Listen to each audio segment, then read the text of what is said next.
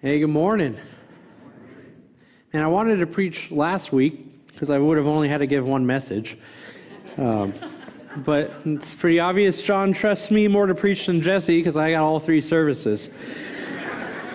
I'm joking mostly. But in all seriousness, uh, if you didn't get a chance to hear Jesse's sermon uh, from last week about growth and the importance of community and curiosity and clarity, I would really recommend that you go back and watch it. It was, without a doubt, uh, the best sermon preached here at OCC in 2023 until today. So. Uh, no, uh, today we are starting a new series called Verified. Uh, and this series is going to be a lot of fun, but I want to give you uh, just a little bit of, of uh, background of what this series is about and why it's called verified and what that means. All right, so the term verified, uh, specifically with this little blue uh, check mark, uh, is from the, the vast land of social media, all right, especially from Instagram and Twitter right? The, the little blue check mark uh, means that the person that owns the account is the actual authentic person. That person is, is verified. And this is really important uh, when it comes to uh, wanting to follow celebrities or different entities such as, as SportsCenter or HGTV or National Geographic, whatever it may be, so that you know that you're following the right account. You see, there's a lot of, of, fake accounts out there, and if you're not careful, you could be following the wrong one, and then they could be posting uh, different material that is contradictory to their brands and beliefs that could be pretty damaging. Uh, so the little blue check mark exists uh, so that you can be sure, yes, this is actually the account that I'm intending uh, to follow. So it's a little mark, but in today's age of social media and technology, it actually carries a pretty um, heavy importance. So, what does that have to do with Jesus? That's a good question. Uh, we are using this series to see uh, if, if Jesus is who he said he was, right? Especially in uh, Bible, there's a lot of small g gods that a lot of people followed, but Jesus stood out from the rest and he verified himself uh, while he was here. And through that verification process, that holds some awesome uh, but heavy implications for us. Jesus' verification proves that he is who he says he is and that he is worthy of being followed. So, today uh, and throughout this series, uh, we're going to be using Luke chapter 4, uh, verse 18, as our main uh, text. So if you have your Bibles, go ahead and turn to Luke 4:18. If you don't have a Bible, there should be one under uh, one of the chairs in front of you. Uh, that is our free gift to you. Uh, we would love for you to be able to take God's word home with you. Um, also, if if you would prefer, you can download the YouVersion app on your phone and have God's word with you everywhere you go, which is really cool. But before we get into uh, this section of scripture, I want to give a little bit of the context behind it. All right, so every uh, piece of scripture uh, has a context, right? It has an author, it has um, an audience that it's written to, it has somebody that, that's speaking it, it has a, a place that it was written at. So uh, today, um, in this section of scripture, Jesus is the one who's going to be talking. And he is back in his hometown of Nazareth. All right, we know Jesus is from Nazareth because if you remember the Christmas story, Mary and Joseph had to leave Nazareth and they had to go to Bethlehem to be a part of a census. So Jesus, uh, for for in Luke four, is back in his hometown. All right, so for me, uh, that would be like if I was going back to Georgetown. That's my hometown. That's where I, I grew up. All right, so Jesus is back where he grew up, and he is in the synagogue or a place of worship. And the synagogue is packed. All right, there's tons of teachers around, there's uh, different people listening, and Jesus is about to read a section of scripture. So what we're reading is, is Luke 4 18. But when Jesus was reading, it obviously wasn't Luke, uh, because that didn't exist yet, but it was from Isaiah chapter 61. Right? You heard it during the service. It's a beautiful uh, passage, but the book of Isaiah is really cool because it is filled with prophecies. Right, and it's filled with prophecies of the coming Messiah. So it, it's filled with uh, things that the coming Messiah is going to do, or uh, who he is, what it's going to look like when he's here on earth. And these, these scriptures, these prophecies would have been really familiar uh, to the, the teachers in the synagogue, right? So uh, that, that's kind of the setting. So Jesus is getting up and he's reading this. And it says, The Spirit of the Lord is upon me, because he has anointed me to proclaim good news to the poor. He has sent me to proclaim liberty to the captives and recovering of sight to the blind, to set at liberty those who were oppressed. All right, so Jesus read this section of Scripture. And then he converses with those in a synagogue. And ultimately, he says, This scripture which I've read, which you are familiar with, that's about me. All right, so just try to picture that. Try picturing going to your hometown around 30 years old and basically saying, All right, you've all read the scripture. This guy that we all have been hoping would come, that that's me. That, I'm the guy. How do you think that would go over? Really well? Probably not. And in fact, it, it didn't even go over well for, for Jesus because they, they rushed him out of the synagogue. They pushed him out through the city gates and they wanted to throw him off of the cliff. All right? You thought losing baby Jesus in the synagogue was bad. Try throwing him off of a cliff, right? So, but Jesus managed uh, to just walk away, which is so cool. Uh, but this series, we are going to be seeing different ways that Christ was verified. And so, for this sermon, the first way that Christ is verified is through words. All right, I love this. Christ is verified both through the words that he said, but also through the words that were written and said about him. So, first off, Christ is able to be verified because, first and foremost, he said that he is who he was. All right, so Jesus said 65 times that he was the Son of God and 54 times that God was his Father. All right, so if I were to, to say that, I would say, I am the son of Kevin, and Kevin is my father. I'm claiming my, my dad. All right, that, that's who I am. But Jesus is saying, uh, God is my Father, and I am the Son of God. So Jesus is claiming, this is who I am. All right, that's the first way. But also, Jesus can be verified because of what was said about him. In the Old Testament, there are uh, a lot of prophecies about who Jesus was, who the coming Messiah would be. And Jesus fulfilled over 300 of them. Now, to be clear, there are some prophecies that have yet to come to fruition because they're about the end times, but every prophecy that was about the coming Messiah, Jesus fulfilled, which is astounding. I don't, I don't think we realize how astronomical that is.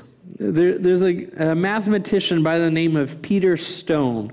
If you love math, maybe you know him. But Peter, uh, he ran the numbers on how likely it would be for someone to fulfill just eight prophecies.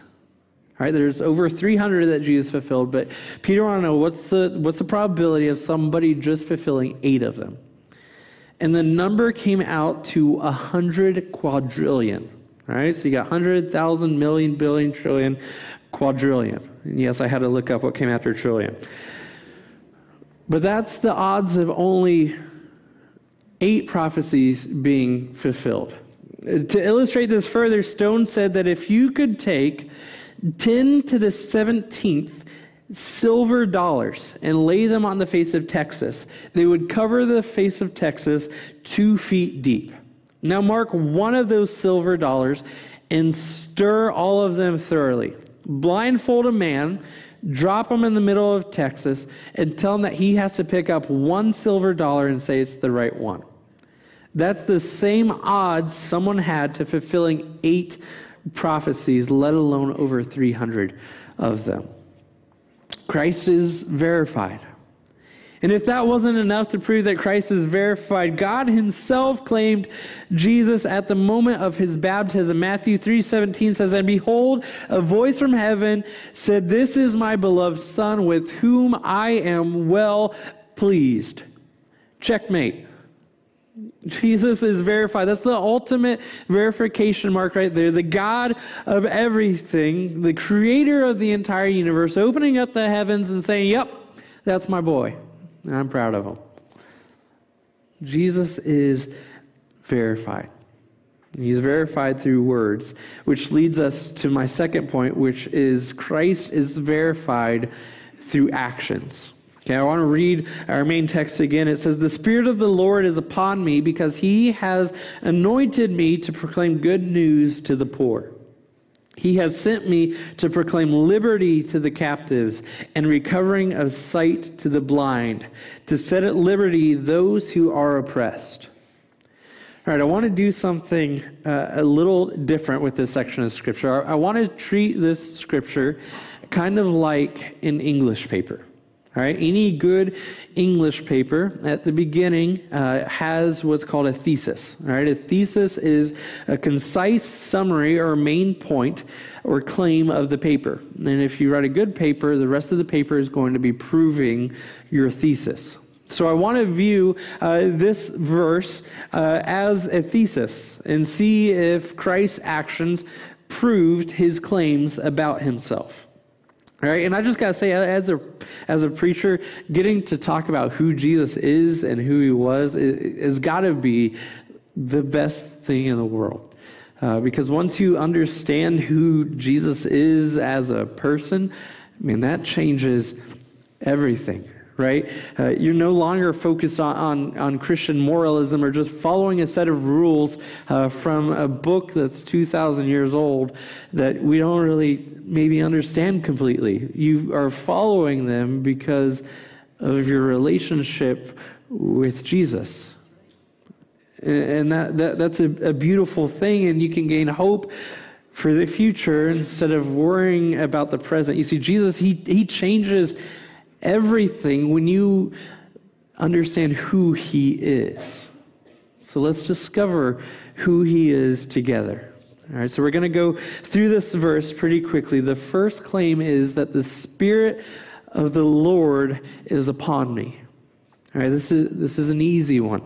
Right, we've already looked at the baptism of Christ, where God confirms that Jesus was his son and that he is well pleased. But just one verse before, in Matthew 3:16, we see the Spirit of God coming upon Jesus. And it says literally, and when Jesus was baptized, immediately he went up from the water, and behold, the heavens opened to him, and he saw the Spirit of God descending like a dove and coming to rest on him. So, point number one check, we see the Spirit of God upon Jesus. The second claim is that God had anointed him to proclaim news to the poor. Uh, so Jesus is saying that he was now sent here for a reason, and that reason is to preach the good news. So does he do that? That answers a, resounding yes. In Luke 4 43, just a couple verses down from our main text, it says, I must preach the good. This is Jesus talking. He said, I must preach the good news of the kingdom of God to the other towns as well, for I was sent for this purpose. And then in verse 44, we literally see Jesus doing that, where it says, And he, Jesus, was preaching in the synagogues of Judea. So Jesus had the Spirit of the Lord upon him. He came to preach the good news. Check, check. Well, let, us jump in and, and, see what else it says. I'm going to lump the next two together. It says, He has sent me to proclaim liberty to the captives. And then I'm going to combine it with to set at liberty those who are oppressed. All right, there's a couple of different ways uh, that we could interpret this verse liberty uh, for those who are enslaved to their sins, uh, liberty for those who are oppressed by their illnesses, or even liberty for those who are trapped in their legalistic policies of faith. You see, Jesus came to free everyone who is captive to something. He died on the cross so that we could have life. He healed people with, with leprosy. He flipped religion on its head. He even flipped tables. He brought life and he brought that liberty and he brought hope with him. That's a resounding check mark. Christ has continued to verify himself. The next one give sight to the blind. That, that, that's easy. Luke 18, uh, 41 through 43. There is a blind beggar sitting outside of the city gate. And he was crying out to Jesus to heal him. And Jesus had such a cool interaction with him. Jesus came up to him and said, What do you want for me to do for you? And the man said, Let me recover my sight. And Jesus said, Recover your sight. Your faith has made you well. And immediately, he recovered his sight and followed him, glorifying God. And all the people, when they saw it, gave praise to God. Jesus has done everything that he said he would. Christ is verified not only through words, both what was written and what was said about himself, but also through his own actions. Jesus did what he said he would do. He is who he said he was. He was anointed. He brought freedom. He brought sight. He raised people from the dead. He fulfilled the law. He preached the good news better than anyone to ever do it. He brought hope. He changed the world. He conquered death so that he could have a relationship with you. Christ is verified and he is worthy of being followed. And since Christ is verified, that has some incredible responsibilities for us who claim to be followers of Him. So Christ is verified, and we are commissioned. This is, is so important. We have the opportunity as well as the obligation to share the good news with others. You know, there, there's an old song that I, I, really like by Casting Crowns. It's called If We Are the Body. And there's one line in it that always makes me pause to stop and think. And it says, Jesus paid much too high a price for us to pick and choose who should come. We are the body of Christ. You and me, everyone who has accepted Jesus, are a part of the body of Christ. And we have been given a mission to share this good news. And we see it all over Scripture. Mark 16 15 says, Go into all the world and proclaim the gospel to the whole creation.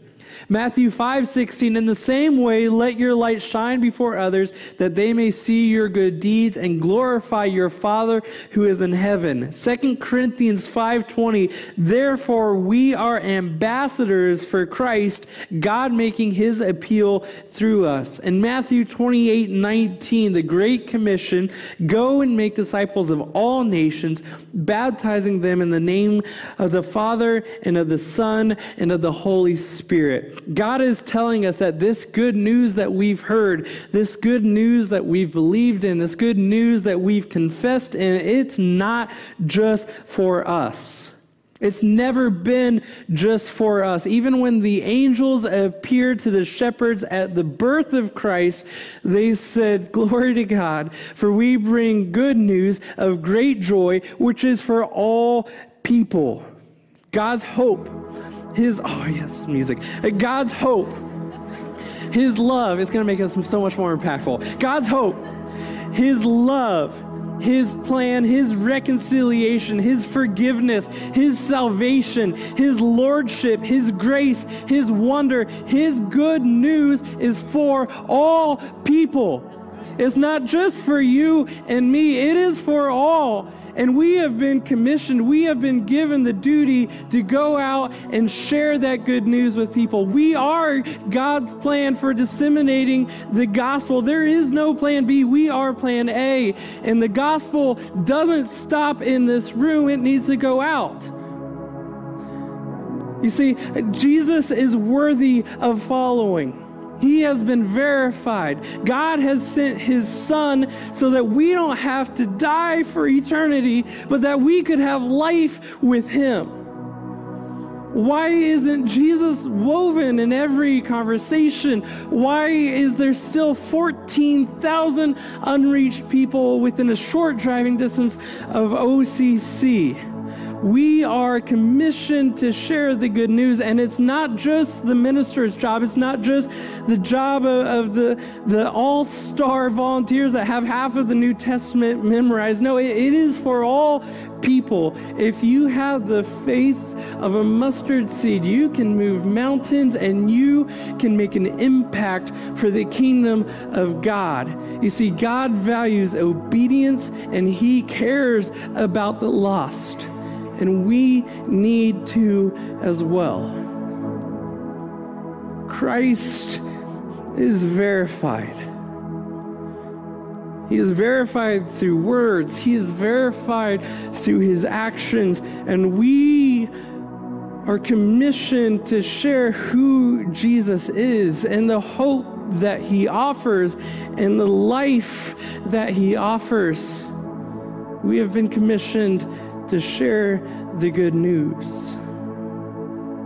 So let's do it. Let's pray. Heavenly Father, you are worthy of being followed.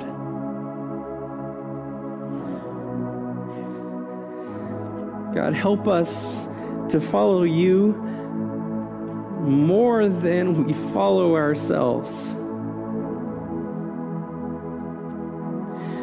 God, you have given us the strength and the ability to go. Help us with the obedience to follow through. God, you are so good. You gave your son to die so that we might have life and that we might have a relationship with you. That relationship is not just for us, it is for all people. God, help us to care about the lost and help us to make an impact in your kingdom that will be that will last longer than any kingdom we could build. Father, thank you for your Son. Thank you for our lives. Help us to live for you. In Jesus' name.